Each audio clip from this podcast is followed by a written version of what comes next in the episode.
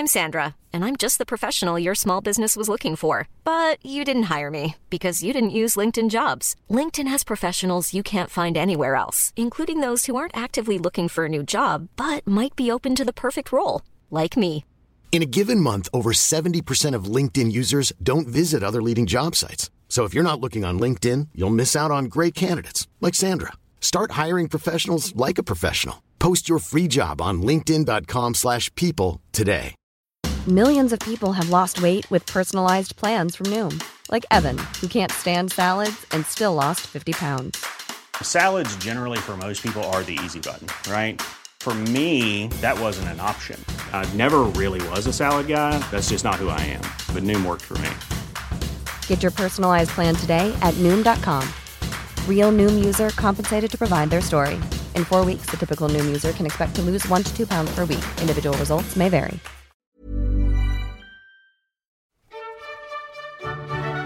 Hello, and welcome to Past, the podcast about those who would never rule. I'm Veronica Fortune, and this week's episode is Empress Matilda, Part three. Before I start this week's episode, I just wanted to share some exciting news and make a small request. You may notice I'm a little stuffy. I promise the rest of the episode won't sound like this. I recorded it earlier. Um, my husband and I, and likely our children, have COVID. We're both vaccinated and boosted, so it's not as bad as it could be. I hope it's not too much of a distraction, and I do apologize. First, the exciting news. I'm writing my first special episode. Simon de Montfort is the subject, and it should be ready to go in about two weeks. I'll be releasing it via ACast for three dollars and via Patreon at the Heir Apparent tier and above. My plan is to release more in future, hopefully one to two per month, in addition to my normal episodes. I'm happy to listen to requests, but if there is a subject you really want an episode on, there is a Patreon tier for that. Finally, I would love it and be so grateful if you could take five minutes to review this show on iTunes and your favorite podcasting app.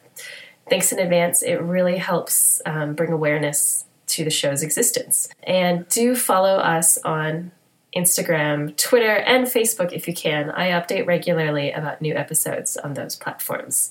Now, please enjoy the conclusion of Empress Matilda's story. As many of you know already, she will never be crowned. This is past, which isn't about actual kings or queens. I think the end of her story is just as interesting as the beginning. I'll start with the most exciting bit, forge ahead at the boring bits, and finish with a bit of an analysis. On the twenty-fourth of June, eleven forty-one, Matilda and much of her court were sitting down to eat the day before her coronation. At this moment, the people of London rose up and drove her out of town. Most histories of this event even claim that the food was set out on the table and still warm. Matilda's party had left that quickly. Matilda and her forces originally headed to Oxford, one of her bases. Here she heard that Bishop Henry was besieging her forces in Winchester Castle. What happens next takes place between the thirty-first of July and the fourteenth of September. There is a lot of battle action, but since I don't do battles, I'll just be giving a basic outline. Matilda and her troops immediately set off to relieve her forces in Winchester. At the sight of Matilda's forces, Bishop Henry fled the city. Honestly, fleeing battles may sadly be a trait of many members of this family. His forces secured themselves in the second castle in the city, Wolvesley, the ecclesiastical fortified palace. Stephen's wife, Matilda, attacked the city to relieve those in Wolvesley, and Matilda's forces were forced to retreat due to a lack of supplies and poor defensive options. Robert of Gloucester was able to plan an organized retreat and took up the rearguard. His planning and action saw to it that Matilda was able to get to Gloucester safely, though she was carried for part of the route on a stretcher. Robert was not so lucky. He was captured by Matilda's forces. There is one almost minor event that deserves a mention here. John Fitzgilbert, the Marshal of the Horses, a minor nobleman whom I will refer to as John Marshall from here on, was trapped in Wearall Abbey, covering Matilda's retreat. The abbey was set ablaze, and in the ensuing fire, John's eye was destroyed by melting metal from the roof. I want to share this story both to show the strength that John Marshall showed in this moment. It will appear later, and to emphasize the loyalty that Matilda could engender. After this loss, known today as the Rout of Winchester, Matilda would have known her chances to be crowned were gone. She didn't actually give up, but there was one important thing to be done first. She held Stephen, and Stephen's wife held her brother. While Stephen was the more valuable hostage, Matilda knew that Matilda could not go on without her brother. Robert refused any trade that would see him out of the war or on Stephen's side. Matilda tried to convince him to join Stephen's cause by promising dominion of the whole of England, basically giving him the power behind the throne. She would later threaten him with lifelong imprisonment, not unlike his uncle, Kurt Hose. Robert knew the kind offers wouldn't be followed through on, and the cruel ones would lead to Matilda doing worse to Stephen. Robert even stated that he was not worthy to be traded for a king. Matilda had attempted direct negotiations with Robert's wife, who was holding Stephen in Robert's place. Robert objected yet again because he wasn't a free agent. He could only act on behalf of his sworn liege lord, his sister. Finally, she was brought into the negotiations. Keeping Stephen would have been the easy option. She would have had the most important piece in her possession. However, she could not give up her brother. He was her greatest supporter, ally, and friend. He had taken care of her every step of her campaign thus far, and leaving him was not an option. She did try to get him back without giving up Stephen. There is no doubt that Robert would have been hoping she would have managed it, and that her other generals had advised that she try. Matilda would not budge. A complicated system of hostages to trade for Stephen and Robert was arranged. The details are not something to bother with, because the result is the same regardless. Stephen was returned to Matilda and his throne, and Robert was returned to his sister. Matilda would never be crowned, though Stephen went ahead and had himself crowned once more, just to emphasize his rule. After this exchange, the war became a bit of a stalemate. There were battles, raids, attacks on markets, farms, and villages. The result was horrible for the populace, just as war is to this day. It's difficult to sow and harvest crops with constant skirmishing nearby. And it's disheartening after doing all that work if the product is stolen or burnt in a raid. Commerce slowed greatly because roads often weren't safe to travel, and goods could be stolen at any time. There is a reason this time is called the anarchy. To someone like me, and most of my listeners, this would be unimaginable. But there are many people who live through times like this today. Matilda did request assistance from her husband at least once. The most important time was in April eleven forty-two. He would only assist if Robert of Gloucester came to Normandy to negotiate with him in person. At this point, Geoffrey was well on his way to securing Normandy, holding most of the south and west. Robert understandably didn't want to leave his sister, and he delayed until he thought the moment was right. They found out that Stephen was unwell in June, and decided this was the right time for Robert to go. Stephen had been reported to be close to death. Leaving his sister secure in Oxford, he went to bargain with his brother-in-law. When he arrived, Geoffrey surprised him by dragging him into various battles in Normandy. Oh, Geoffrey. In his defense, he likely knew he would never be King of England, but he knew he could at least get control of Normandy, and having a brilliant general like Robert there was helpful. Geoffrey couldn't have had worse timing, though. Seems to be a family trait. At the end of September, Stephen surprised everyone by recovering quickly and attacking Matilda's location. Word reached Robert, and he took action to return immediately. He did bring one important gift for his sister with him: her oldest son, Henry FitzEmpress. While it wasn't the army she had been hoping for, it would have been the next best thing.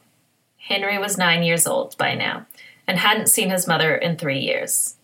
As a mother myself, I cannot imagine being away from any of my children for that long.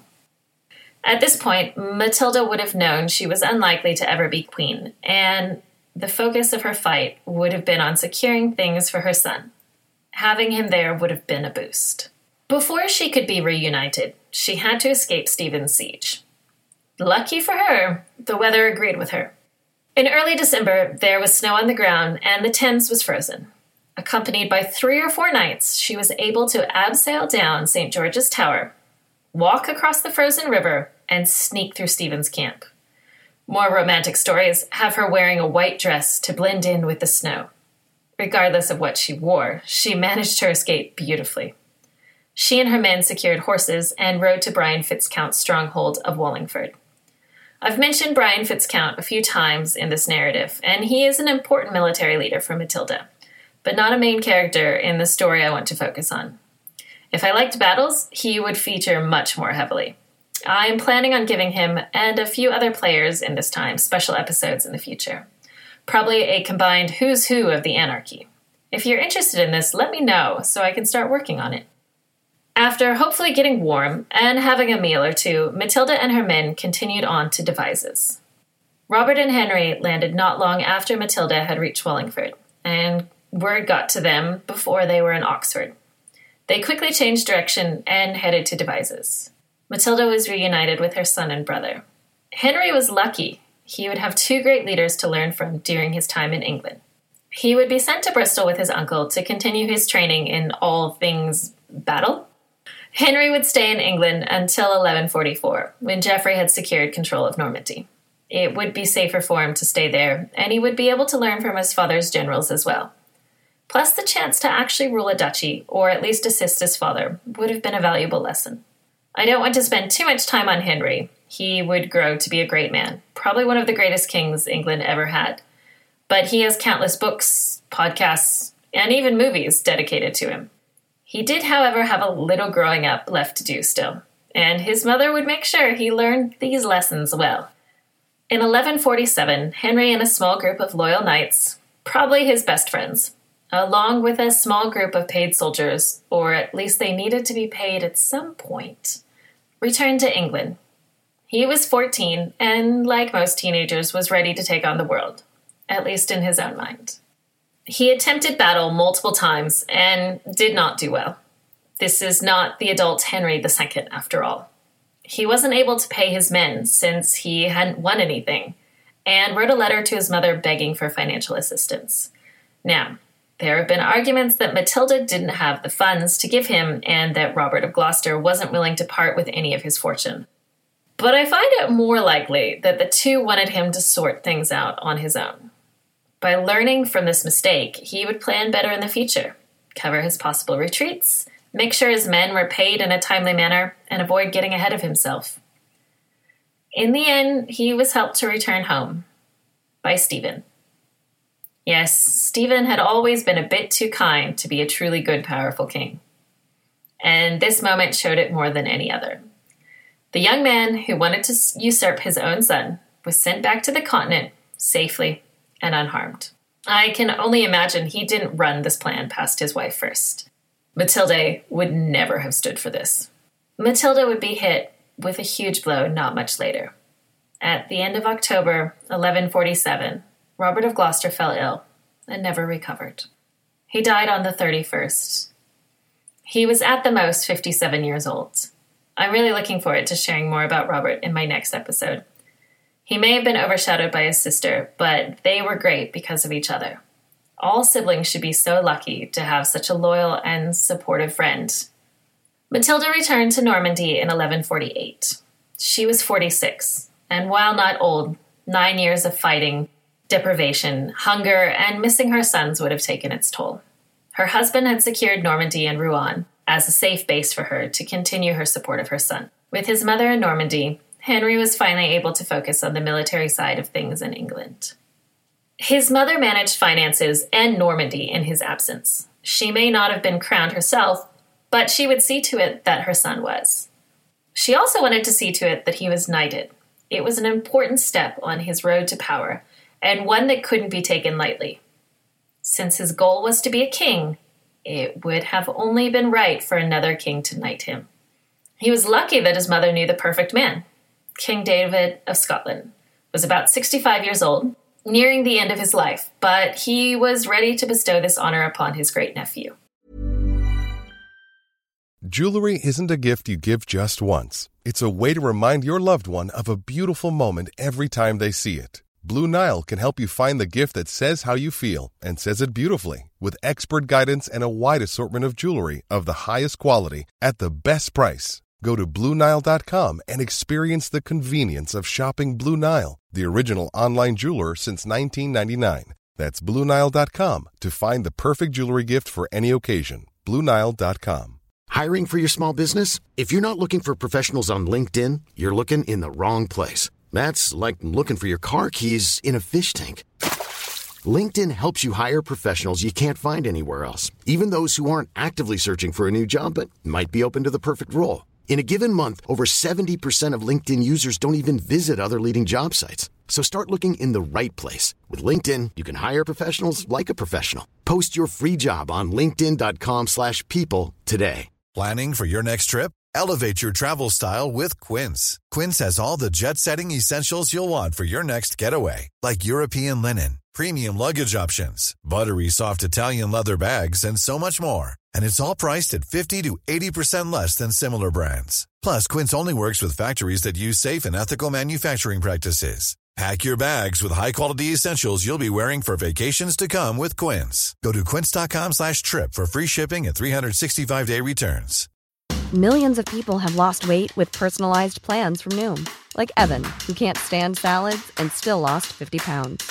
Salads generally for most people are the easy button, right? For me, that wasn't an option. I never really was a salad guy. That's just not who I am. But Noom worked for me. Get your personalized plan today at Noom dot com. Real Noom user compensated to provide their story. In four weeks, the typical Noom user can expect to lose one to two pounds per week. Individual results may vary. In May of eleven forty-nine, Henry was knighted in Carlisle. His mother's work made this moment and all his future triumphs possible. But she could not be there. Matilda was doing all she could for her son. She was able to negotiate for French recognition of Henry's claims to Normandy, which was needed since it was a French vassal duchy. The king of the Franks, Louis the Seventh, and his wife, Eleanor of Aquitaine, had just returned from the Crusades. Louis would also do nothing to prevent Henry's assumption of the throne of England. This negotiation is made all the more impressive because Stephen's son, Eustace, was Louis's brother-in-law. It's easy to see that while Matilda's strength wasn't welcomed by many on the battlefield, it was at the negotiating table.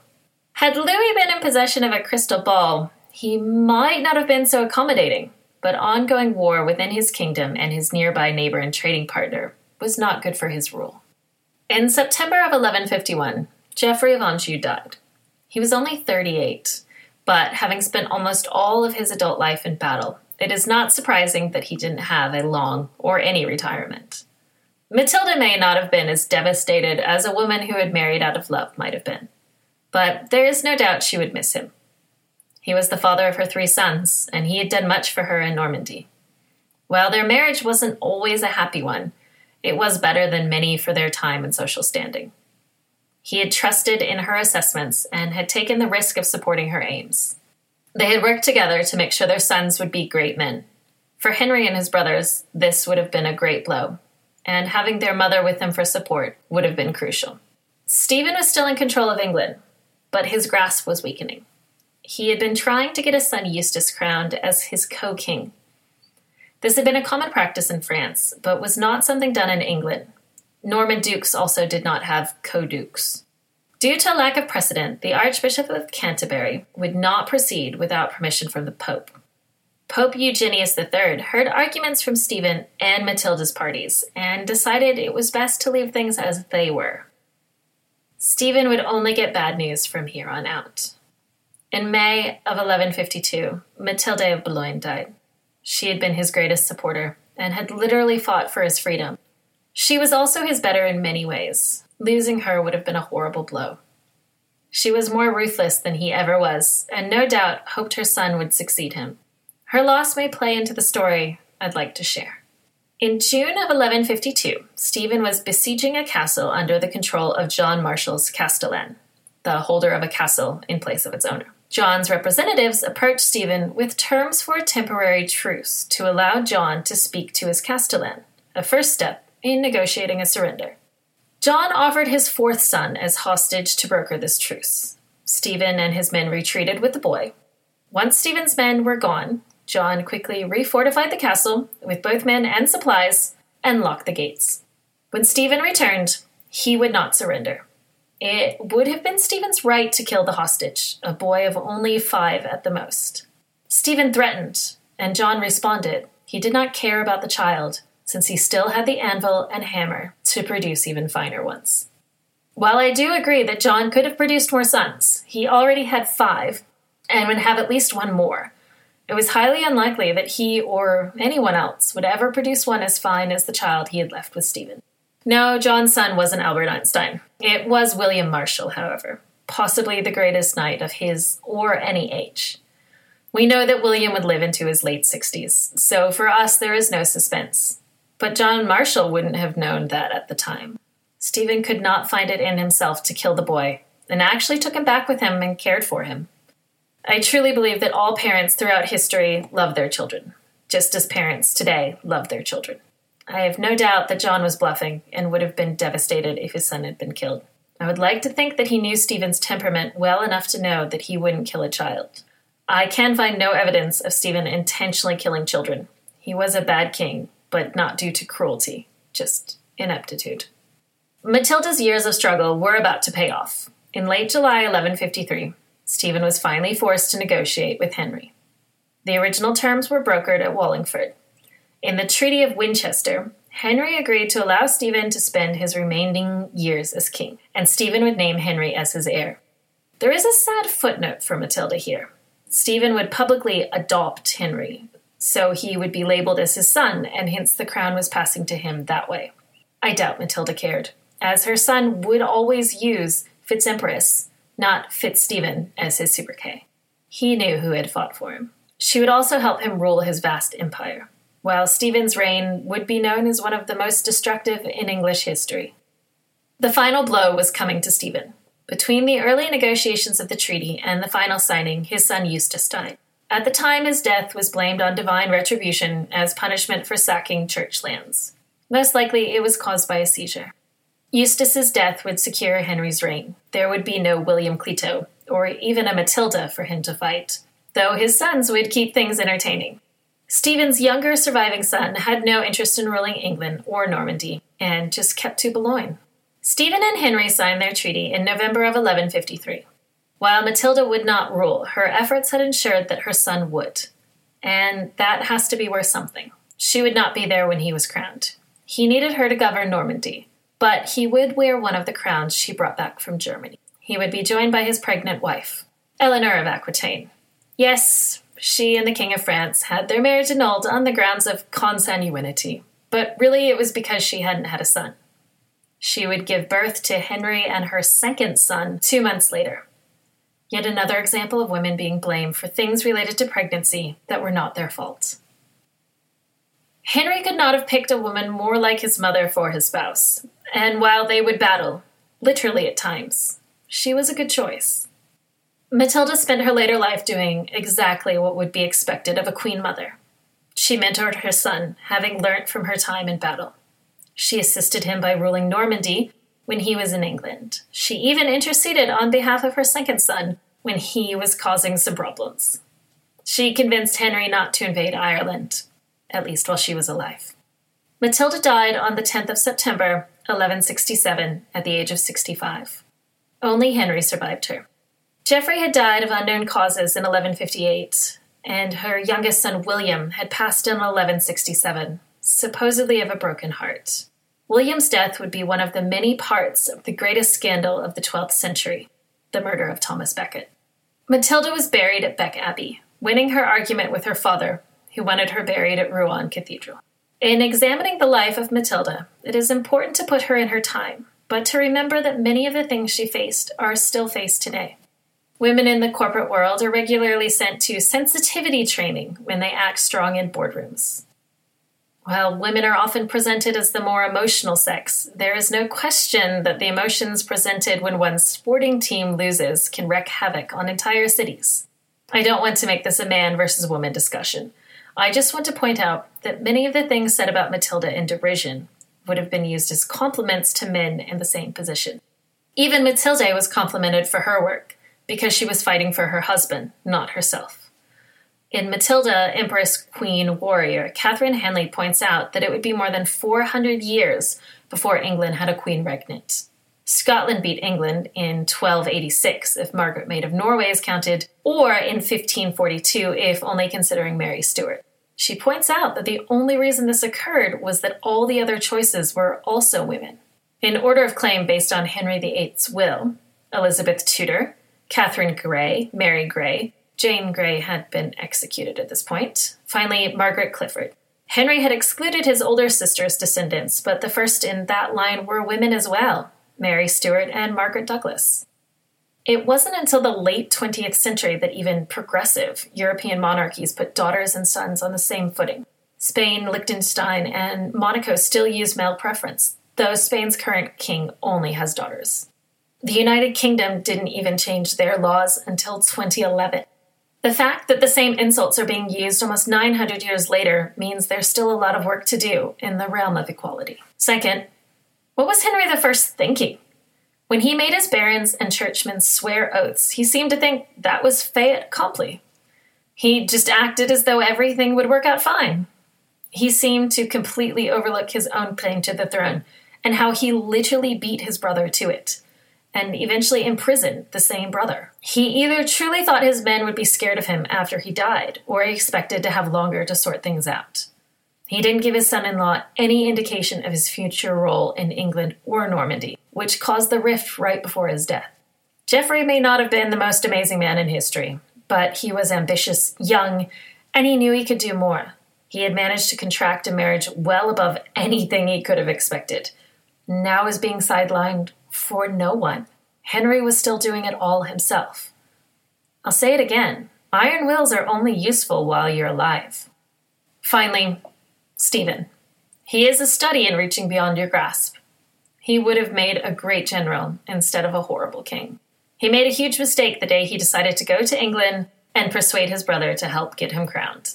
Instead of being spoken of as well as Robert of Gloucester, he's derided. He doesn't even get to be put among the worst kings. Richards the Second and Third and John usually get that honor. Even Charles the First had the decency to get executed, and James the Second was properly overthrown. He couldn't even manage that. He just stayed there, middling as everyone he loved around him died. He should have made the choice to keep his oath and support his cousin. Having control of Boulogne would have helped her to protect her Norman borders, and she and her husband would have supported him. He could have gone on crusade and shown he was made of much stronger stuff than his father, which he was. Supporting another when you lack the skills to do it yourself isn't a sign of weakness. It's a sign of self-awareness. Matilda wasn't perfect and lacked the ability to read the room, but she knew what she would be great at. Stephen didn't know what he didn't know. Working on these three episodes about Matilda has been amazing. She's truly a great character, nuanced and strong. She did lack some political acumen, but overall, she would have made a great leader. Her assistance to her son shows this without a doubt. I really enjoyed my time with her. My secondary source for this episode was Matilda, Empress, Queen, Warrior by Doctor Catherine Hanley. I strongly recommend this book to anyone interested in Matilda. Thank you again for listening, and I hope you'll be back next week when I give Robert of Gloucester the episode he surely deserves. Thank you for listening to Past. I can be found on Twitter, Facebook, and Instagram at PastPod. That's P A S S E D P O D. Please feel free to email me at pastpod at gmail dot com. I have a Patreon that can be found at patreon dot com forward slash pastpod.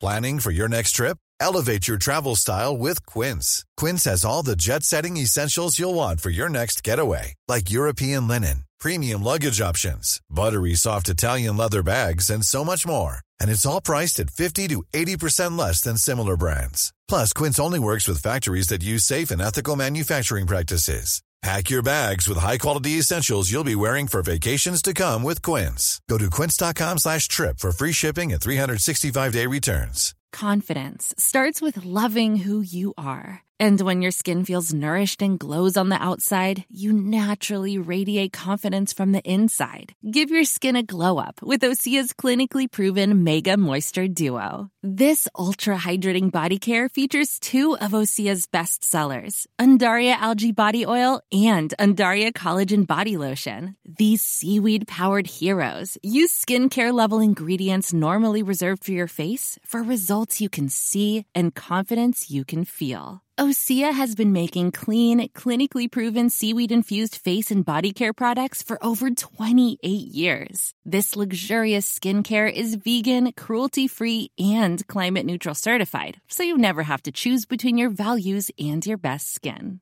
Glow from the inside out. Get ten percent off your first order with code GLOW at osea malibu dot com. That's O S E A Malibu dot com, code GLOW.